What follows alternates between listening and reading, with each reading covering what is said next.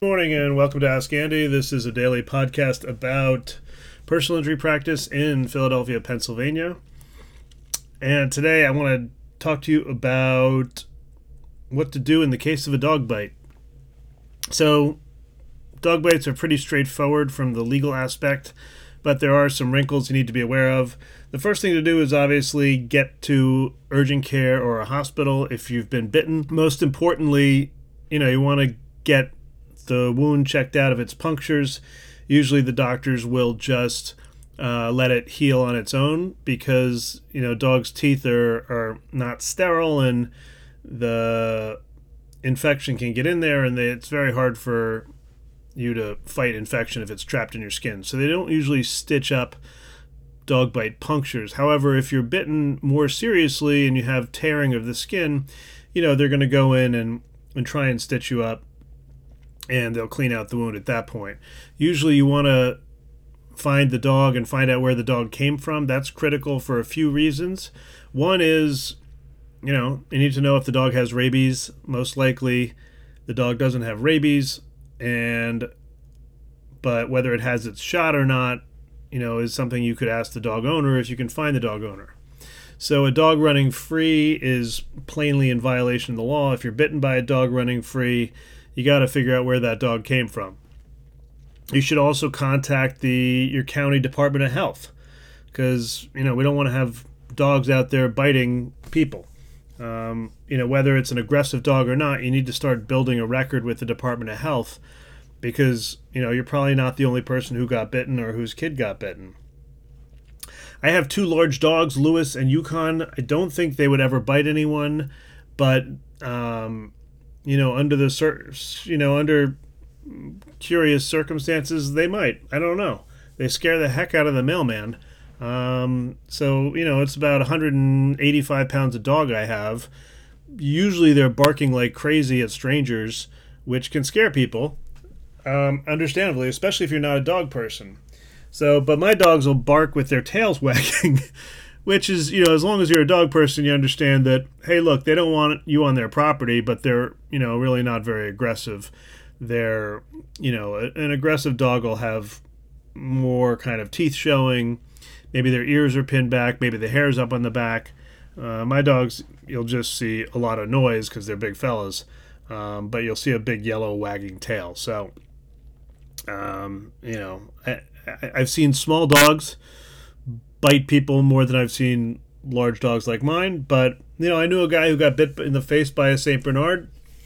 So you got to be careful. You know, the the reason children get bitten more than adults is that children are uh, less wary. You know, less aware of what could happen, and you know, less inhibited about walking up to a dog. And if you walk up to a dog and the dog's going to bite you, you know, most adults are going to get bitten in the hand or the arm or some or the leg most children are going to be at dog level and they're going to get bitten in the face. And that's where, you know, the cases become more valuable and the children need more compensation because oftentimes they're just growing into their face and their skin and, and they may have a lifelong injury.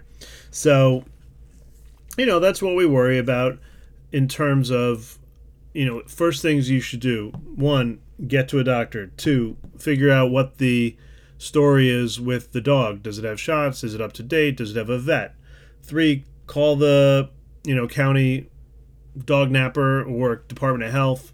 Maybe call the police.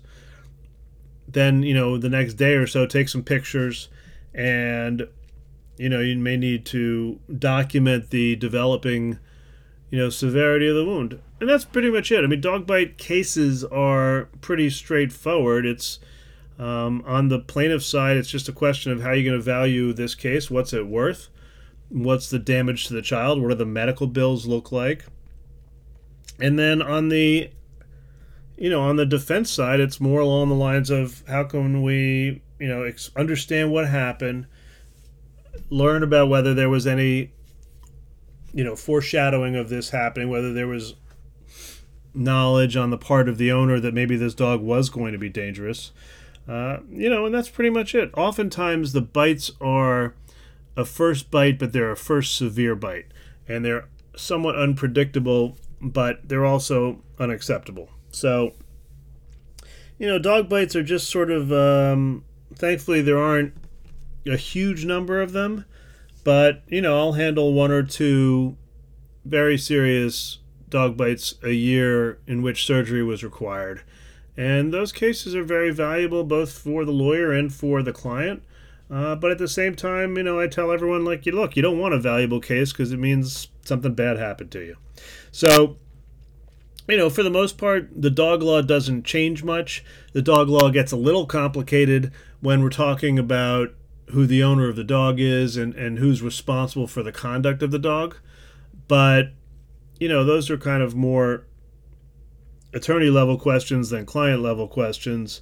Sometimes, you know, as a lawyer, you got to tell the client, look, you know, if we get an offer, we should take it because there are some legal problems pursuing the case. You know, if you have a person renting a home with a pit bull and the pit bull bites someone and the renter doesn't have renter's insurance and the landlord is out of state or not involved in the rental other than, you know, ownership, you know, that's not as strong a case as if you had a pit bull uh, guarding a commercial, you know, junkyard that bites someone or a German shepherd that, you know, gets out of control in a security situation.